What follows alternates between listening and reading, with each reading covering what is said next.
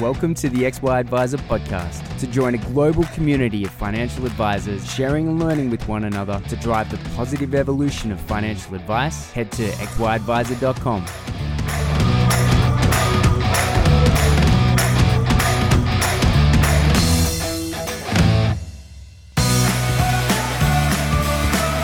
This episode is proudly sponsored by Integrity Life. Just like XY Adviser, Integrity isn't afraid to ask the hard questions, like why does quoting life insurance have to be so darn complicated?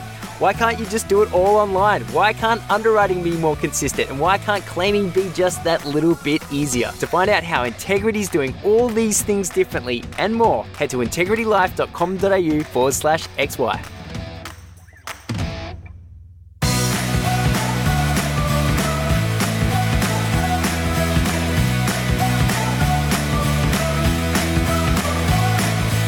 G'day, how's it going? What do you know, Strike a Light? I'm here with John from the SMSFA. Mate, thank you for joining us. My pleasure, Clayton. Great to be here. Yeah, of course. Um, so, one of the first questions I was thinking about asking you was why, wh- when did the name change occur, and why did the name change occur with with the SMSFA now now that it's known as? Yeah, uh, very good question. And it occurred before I arrived here. So I've been here just over three years. Right. I think it was sort of four or five years ago, so not long before I arrived. Yes. And it was um, a deliberate decision by the uh, the board when they were adopting a new strategy that says um, we have, uh, through our existence, represented the whole SMSF sector, but we've done that primarily through focusing on the professionals that are in, in, involved in that sector, the financial planners, the accountants, the lawyers, the auditors, the actuaries, and they've got hundreds of thousands of clients that have self-managed super funds.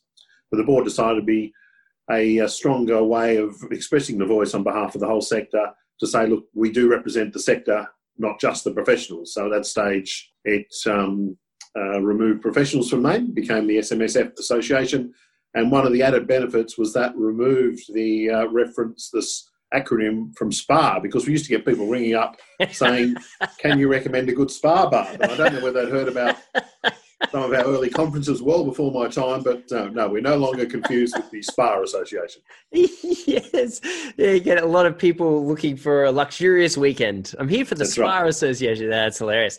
Um, okay, cool. Yeah, because it actually someone brought it up the other day that mentioned the SPA, and I said oh, that's the old name for the SMSFA, isn't it? And uh, so, okay, that, that makes a lot of sense. Now, if I look across your uh, board, you've got Tracy, Liam Shorte, Mark Houlihan, yourself. I mean, these are the these are only the people that I'm aware of, and I'm sure Mhm. that there's others. I mean, they're they're some of the most uh, well respected, uh, experienced, highly valuable uh, people in the in advice. Yep. So I'm I'm keen to hear what sort of an effect that has on your association when you have people like that in the room making decisions. Well, there's a number of uh, impacts. One is uh, it means we we can really plug into what our members are thinking because we've got practitioners on on the board, uh, but we also have a uh, a group of non-practitioners that are, are uh, there uh, wearing their director hats. They're they're there from a governance background. They bring uh, different skills and, and capabilities, and so we have a good mixture of the board. The board takes it very seriously with a nominations committee of looking at how do we keep up that skill mixture and make sure we've got a good succession plan. Uh, so we did change chairs uh, around this time last year when our former chair, Professor Deborah Ralston, who's a very highly regarded academic and and um, well regarded on Reserve Bank Payment System Board and Yeah. other boards, when the treasurer personally contacted her and said, "Would she like to be a member of the Retirement Income Review panel?" So when you lose your chair to a higher calling of helping Australia plan for its next few decades of uh, retirement income policy, uh, you can feel yes, the board's doing a good job of uh, getting high caliber people on the board, whether they're practitioners or whether they are experts in their own field that brings together a mix of skills for the whole board. Yeah.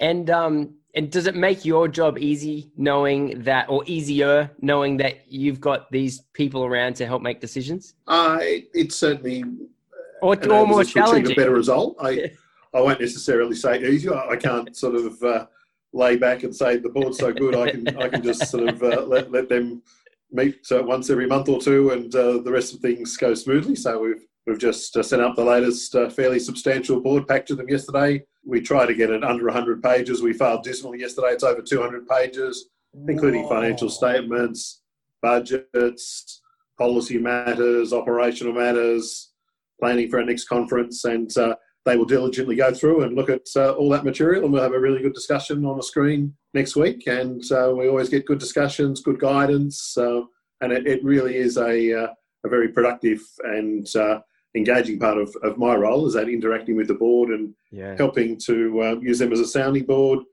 to pick the brains individually and collectively so that we can both choose the best path forward strategy and then call on their help to execute things where it's um, crucial that we need to bring everyone along, and they've got all their connections in the corporate world, in the financial advisor space, in the accounting world, and uh, a lot of what we do is is working with partners and having them as a core of helping us reach out to the the rest of the of the world, particularly being based in Adelaide. There aren't as many connections here as if we were based somewhere else, but the history is we we grew up as an Adelaide National Association.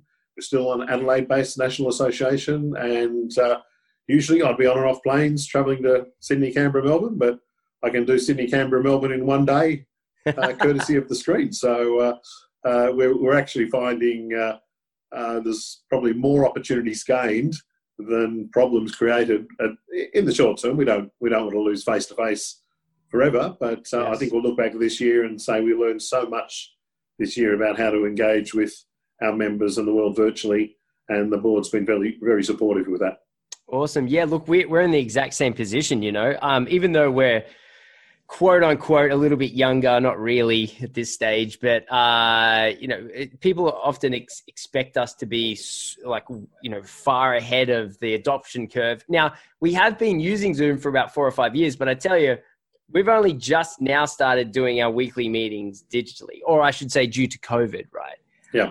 Um, and so that I mean, it, it's taken us a long time. So we're in the same boat as everyone else. I, th- I it is a matter of high, like great for efficiencies to do meetings digitally. And and as I noticed, you know, there's always that worst case scenario if your uh, if your meeting gets stood up and the person forgets to come. When you're doing a digital meeting, it doesn't matter. Like uh, someone didn't come to a meeting the other day. I was like, they're like, oh my god, I'm so sorry. I'm like, that's fine. Like I didn't actually slow down. I was just in front of my computer the whole time. So it sort of removes the risk of taking a meeting as well, which I thought was quite interesting.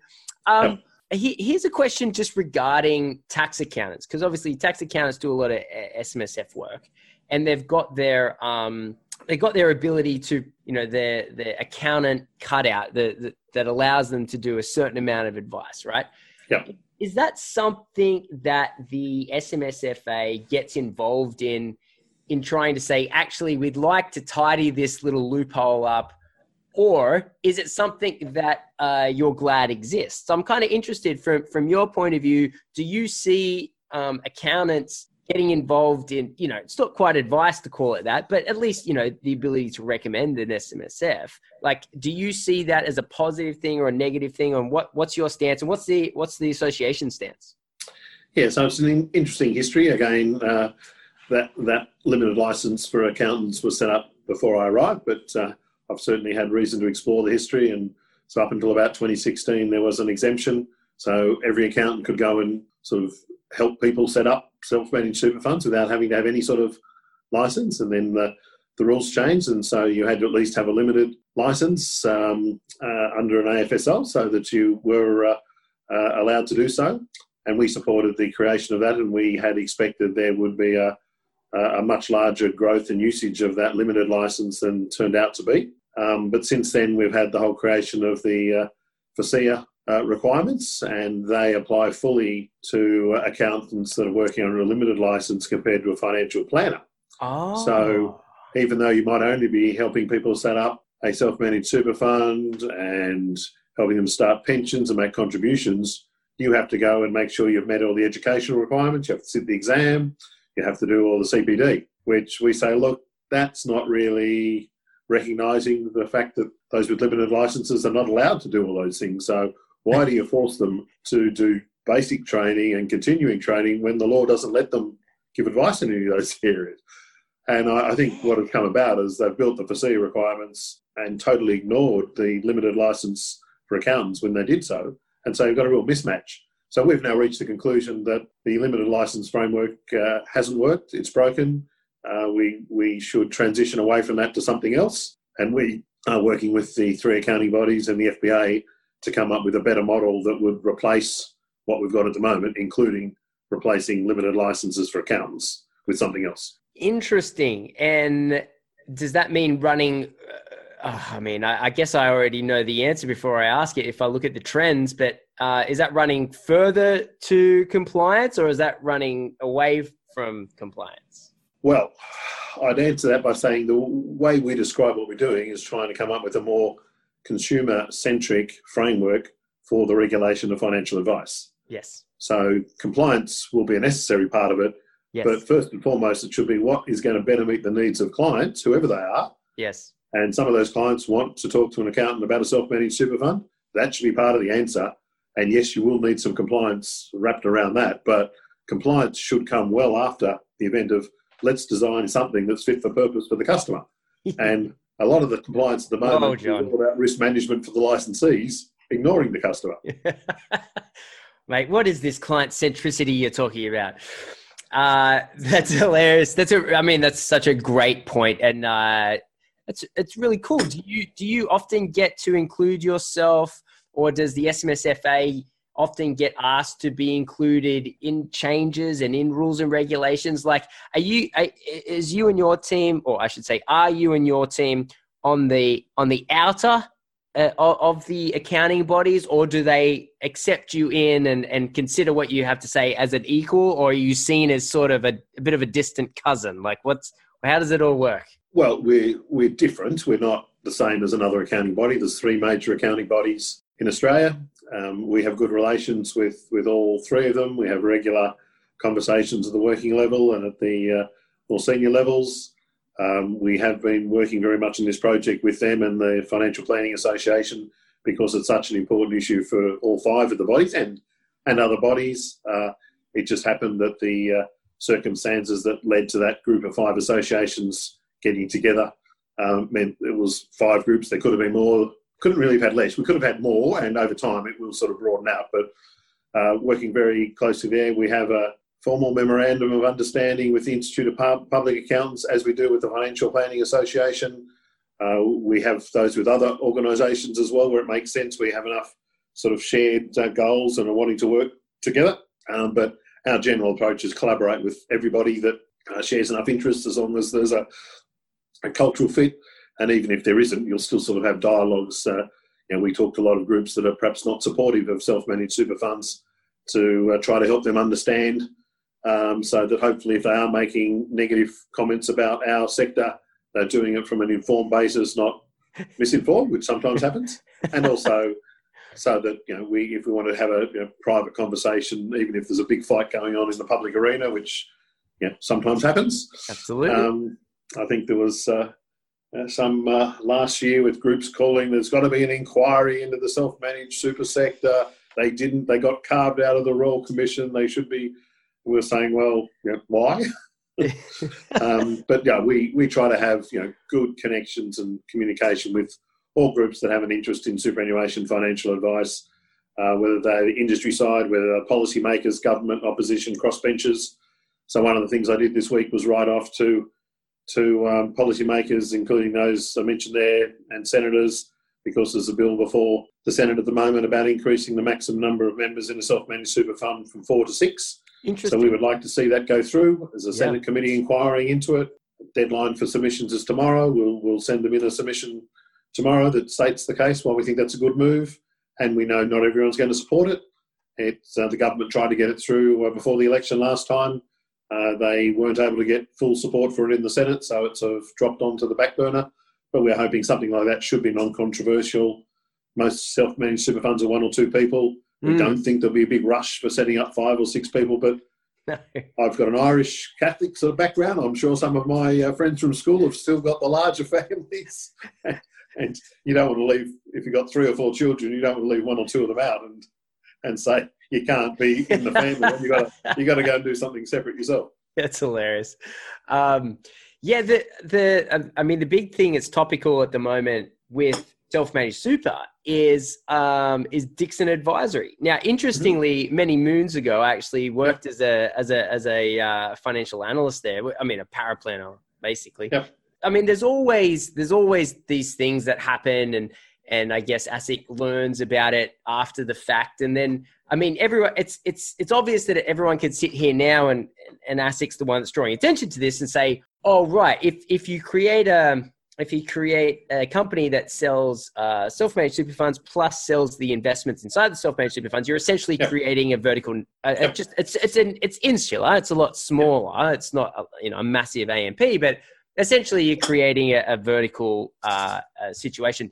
Do you think off the back of something like that, we'll start to see uh, the diminishment of um, SMSF providing capabilities with uh, investment providing capabilities? Yeah, I'll, I'll, just make it very clear in regards to Dixon's. Uh, we have a policy of not commenting on any issues that are before the courts. That is great before the courts. So I'll just leave that aside. Uh, sure. we'll, we'll certainly watch with interest as what happens. But um, yep. The general question of uh, vertical integration, I think, is an important one. The Royal Commission had a close look at it. Uh, they raised a number of concerns, uh, and they are being dealt with by the marketplace. Uh, they decided there wasn't need to actually recommend to the government that vertical integration should be banned or restricted. It was focused on look, you can deliver sort of on a best interest basis through a vertical integrated structure, but a lot of times that may not happen based on the evidence they saw.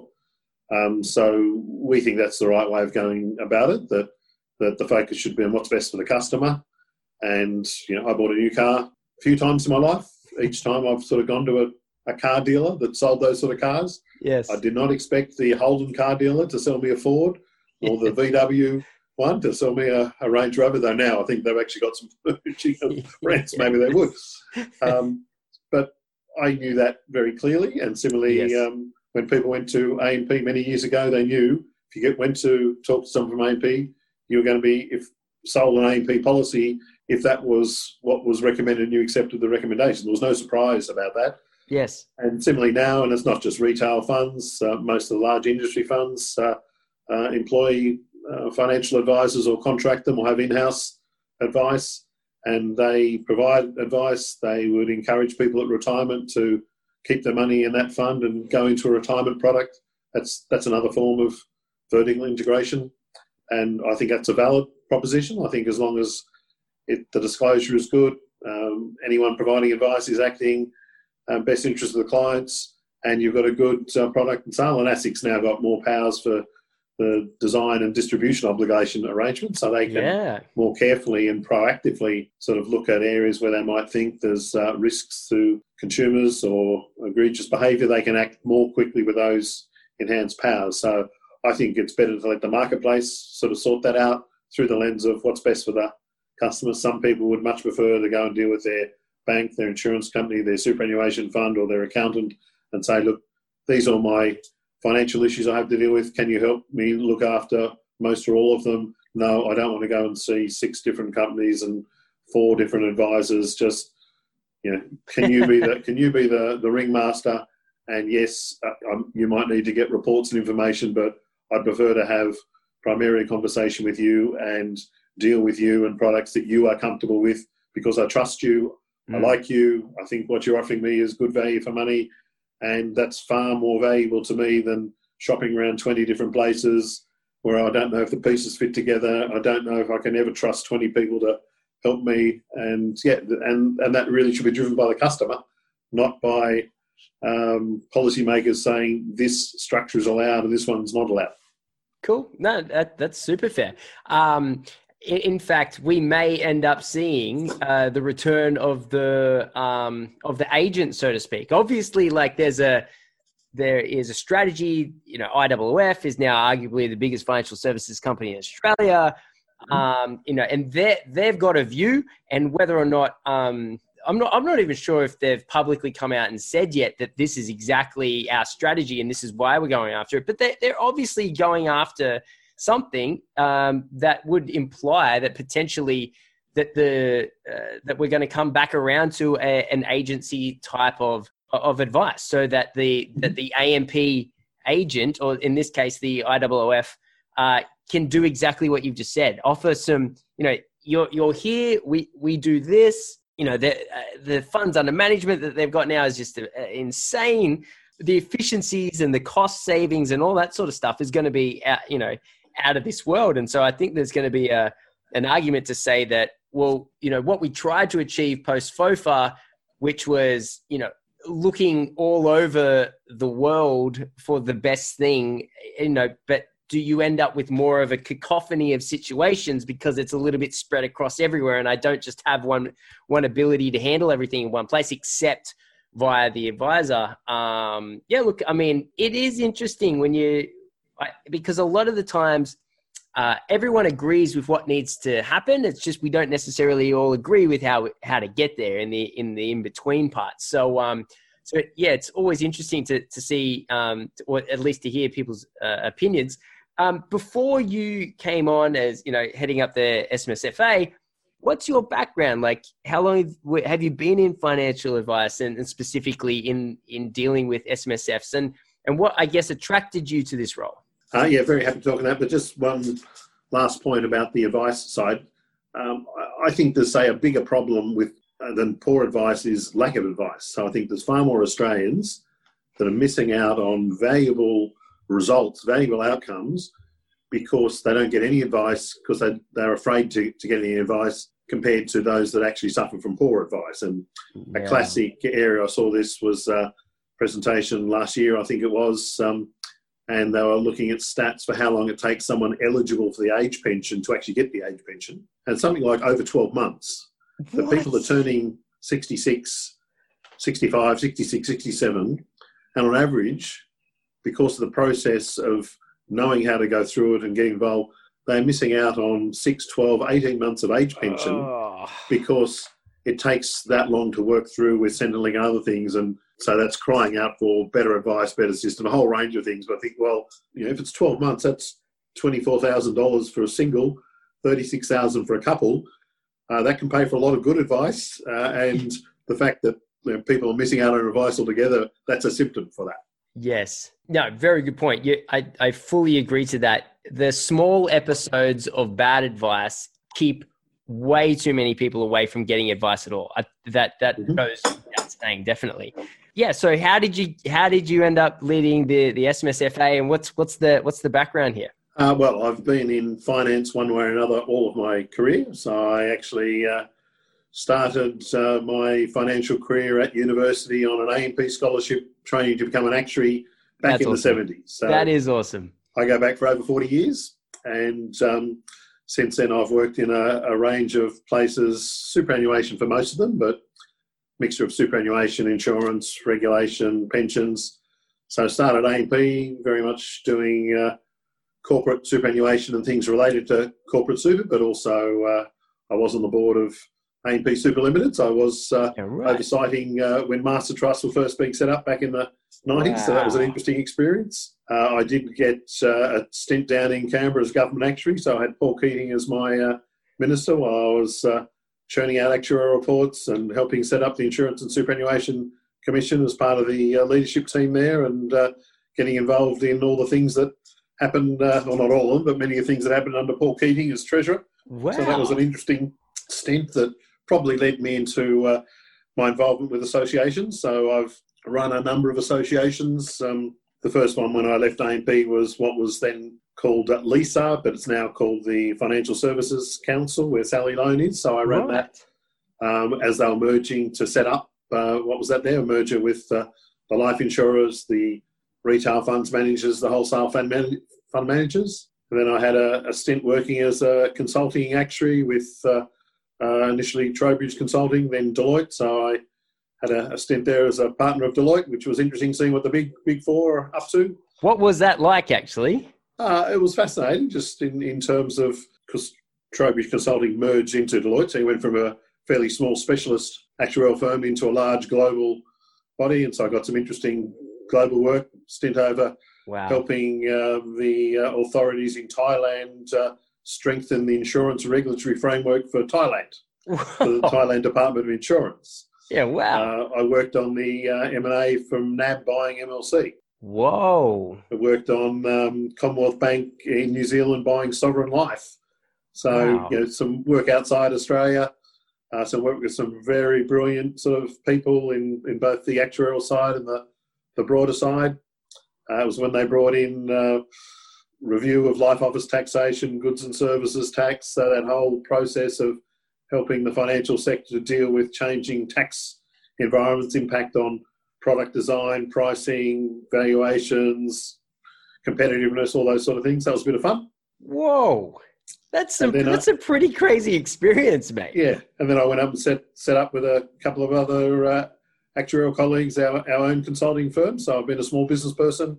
We built that from uh, three of us full time and a handful of part timers up to now. It's uh, still running successfully 20, uh, 20, years down the track and um, nice office in uh, in Sydney and um, some very senior actuaries that work there part time or full time, plus uh, a broader set of, of, skills. So that was uh, a very interesting period of uh, running uh, a actuarial slash regulatory consultancy for five years, and then I uh, got the opportunity to, to, go and run the Actuaries Institute as head of the association. So I sort of ran that for a few years, and then I got invited over to Switzerland to go and run or be part of the International Association of Insurance Supervisors that sets the global regulatory framework for the insurance sector and my role was to build a, a, uh, a, global financial stability framework after the global financial crisis to hopefully reduce the impact next time around, working closely with the bank regulators that are all part of the same network over there in Switzerland. So that was uh, eight years in Switzerland doing some very interesting global regulatory things. And my contract was running out there, and uh, I knew a couple of the board members here, and they uh, said, Would you like to come and uh, uh, take over running this uh, little national association and um, live in Adelaide. And I said, Oh, I've never lived in Adelaide before, but it looks nice. I'd, I'd lived in Perth, I'd lived in Canberra, Sydney's hometown, but no, Adelaide's a beautiful city. So I'm enjoying my stint at running a national association out of Adelaide. I think there's two national associations based in Adelaide, and I've got one of them, so I'm, I'm quite happy here. What's the other one? I, I can't actually. I'll find out. I should know the answer. It's, I will find out. It's like the Wine Growers Association or something. Something like that. Yeah. Um. Oh, uh, I've got to say that is probably the most full experience background I think I've ever heard uh, doing this podcast. You, you, you had something to. If I mean, if you're uh, working in in superannuation under Keating like you would have seen the birth of superannuation or, or, almost or very closely. That's crazy. I mean the people you would have been work, working with essentially would have been setting up what it is that we call superannuation today. That that's amazing. And then um, you mentioned something about working with gst as well the yep. introduction of gst goodness gracious. So um, it, well it depends how you look at it. There's some people listening going you know, oh, okay, so I, I've got you to thank for losing 20% of my weekly paycheck, do I? Uh, with, with Super GST. But um, obviously, that, there's some amazing, amazing, uh, I mean, fundamental parts of the Australian economic system. That's, that's amazing. And so now that you've done, you know, this, this eight year stint in, in, uh, in Switzerland, how does Adelaide feel? Or, or, I guess the more the better question is is what you're trying to achieve now with the SMSFA a little bit uh, easier than your prior roles, or do you still find that it is as challenging? And where are you focused on? Like, what, what what's the future of the SMSA, uh, SMSFA? Where are you taking it? Yeah, no, very very good question. And um, quick answer is the, there's just as many challenges here as uh, I've had in other roles. They're different challenges. So uh, you know, you're dealing here with closer to people themselves, their livelihood, their immediate advisors uh, but there's over a million of them. And yeah. in general, they're people that have worked in small business, that have perhaps been uh, professional employees uh, in life. So it, it is the above average income earner that would, would have a higher proportion of, of those. But there's, there's, there's lots of small business people that are running your everyday suburban shops. So it's, uh, it does get typecast a little bit as the ultra wealthy. But if you look at the stats, the, the average retirement income that people are drawing out of self-managed super funds is is you know, probably in the sixty or seventy thousand dollars a year. So it's around average wages, and that's that's much higher than the average Australian gets in retirement. But um, um, from my point of view, every Australian uh, needs help in getting a dignified retirement. At the moment, I'm working in the one part of the system I hadn't worked in before, so that's that's sort of exciting for me. Completes the tour of, of duty. Uh, I think it's a, it's a very interesting sector. It grew a lot while I was out of the country, so I was very interested to see just that rate of growth and what was behind that. And very the research shows very strongly driven by people's desire to control their own destiny. Yeah. Uh, some concerns about what happens with dealing with large financial institutions of whatever nature they have in terms of not looking after their clients as well as they could. So people say, look, I'd prefer to be more involved, more in control. People wanting different investment approaches, particularly small business people. At the, the moment, we're expecting there will be interest in looking at those people that have not yet put their business real property within a self-managed super fund. They can do that, and that frees up capital to keep help their business survive or help their business grow. So mm. it really is a great vehicle for small business people. It's had a fair bit of attraction on the property side. Uh, there are some issues there that need careful monitoring. We think they are being well monitored by the authorities, so we're quite comfortable that the the the rules are okay. They will benefit from having greater reliance on specialist educated advisors because I think there is a, a risk with property spruikers going out there and saying, "Oh, here's this great property, buy off the plan in another yes. state, and we can buy that through a self-managed super fund. That seems to have dissipated. That was a bit of a concern probably three, four years ago. Uh, yes, so the activity is much lower, and I think um, uh, the regulators are getting better at sort of noticing that and cracking down on where that shouldn't be happening. Awesome. Uh, but yeah, I think it's a fascinating sector. The job's great in terms of variety. Um, you know, this morning I'll be talking to ministers' officers, sending submissions to Senate tomorrow. Uh, we've got a, a group of uh, uh, many of the businesses that operate in the sector as a bit of an advisory board, have a session with those on some of the research we're doing, some of the plans on how to uh, uh, feature on case studies of why people find self-managed super funds are appropriate and suitable for them. Uh, it's running a team, so I've got 20 staff, most of them here in Adelaide, but a third of them in Sydney. So usually I'll be hopping on a plane every couple of weeks to go and keep an eye on the Sydney team and talk to our Sydney uh, stakeholders, members, and others. Uh, we deal a bit with the, the state uh, government. Um, wow. Um, yeah, it's it's also running a small business, and I've got a good team here that supports that. So it's uh, a lot of interesting things. Where you know, our two main customer base are, are the professional members on the one hand. There's around three thousand of those, and then also trying to reach out to as many of the million trustees, help them get better educated. We've got a trustee facing website. Uh, we run expos for trustees. We'll have our first virtual one of those in November. We'll run our second SMSF week to promote awareness, understanding, education, and um, yeah, so it's uh, it's uh, it's a very interesting role. It's an interesting association, and yeah, I think there's probably another million people that will seriously think about some joining a self-managed super fund over the next decade or so, and I hope that uh, myself and the team and all our members can help that next million people like we've been helping the first million. That's awesome. Such a great way to look at it. So basically, uh, yeah, continue doing what what you're doing, um, but look to expand and look, you know look to double in size essentially, which is you know fantastic. Do you, do you see anything on the uh, delivery of SMSFs which are making it easier and are reducing the cost for for the end client? Or is is that something that uh, your office is involved in at all looking at that sort of uh, i guess you'd say you know technological development? Yeah we do. And um, we sort of monitor the the trends and we, we try to help facilitate the process of improved efficiency because that is again putting on your best interest hat for the, the yes. customer Yes. Uh, technology is going to be has been one of the main drivers of better service and lower costs in most parts of the of the world, and uh, that has been a driver in our sector. So if you look around, the um, most self-managed super funds are now administered on one of the large platforms. So there's several large platforms around, and they have um, good data feeds from banks and investment managers, stockbrokers, etc.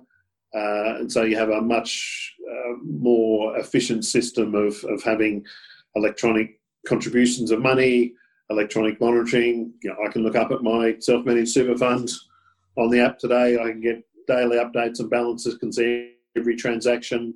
That's amazing. Uh, I can look back historically there. that didn't exist five years ago, Yeah. probably even three years ago. Yep. Um, at the other end of the spectrum, you've still got people that will bring in their account and their shoebox with their printed bank statements. And if you're in your 80s and 90s, maybe you don't want to sort of learn how to drive apps and things. You're quite happy if you trust your accountant it's a once a year activity, and that, that's well and fine. We we don't say you know people need to change that, but it, it is changing.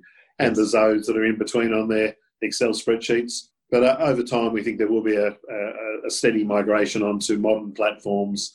And once people are on those platforms, it just opens up opportunities in terms of the ecosystems that connect to those platforms of getting legal documentation, of getting efficient levels of advice, because the advisor can just plug into the real time information. And you know, some of them are connected to uh, various Xplan other financial planning software, so you can actually have almost straight through processing of information's on there, link it up with the advisory side of things. Uh, very efficient from the accounting and the auditing point of view. And we are doing some significant research on how cost levels have changed over the last seven years or so. And we'll probably publish that around November. And that'll show some really interesting trends. And we expect it'll show that the um, relative cost attractiveness from self managed super funds is better now than it was seven years ago compared to uh, uh, larger funds. So we're thinking that's a really positive message to be putting out into the marketplace. Yeah, I'd be very keen uh, to hear. Hilariously, um, myself and a few buddies um, a few years ago, maybe four or five, maybe six years ago, it was a while ago now, we, we decided to just chuck in all a little bit of our super and uh, just launch an SMSF and, you know, do, do a little bit of playing around with the investment piece. But we, yeah, we're, we, again, you think I'd be all over the tech and I'm not. We, we do the, the shoebox shoebox squads a year thing, and I'm just sitting here going, "Oh God, really need to uh, really need to catch up to the the, the modern tech era um, with with the SMSF." Um, but so, John, um, mate, first, thank you so much for coming on and and really sharing some super interesting stories in there. My goodness, um, you've had a great career and.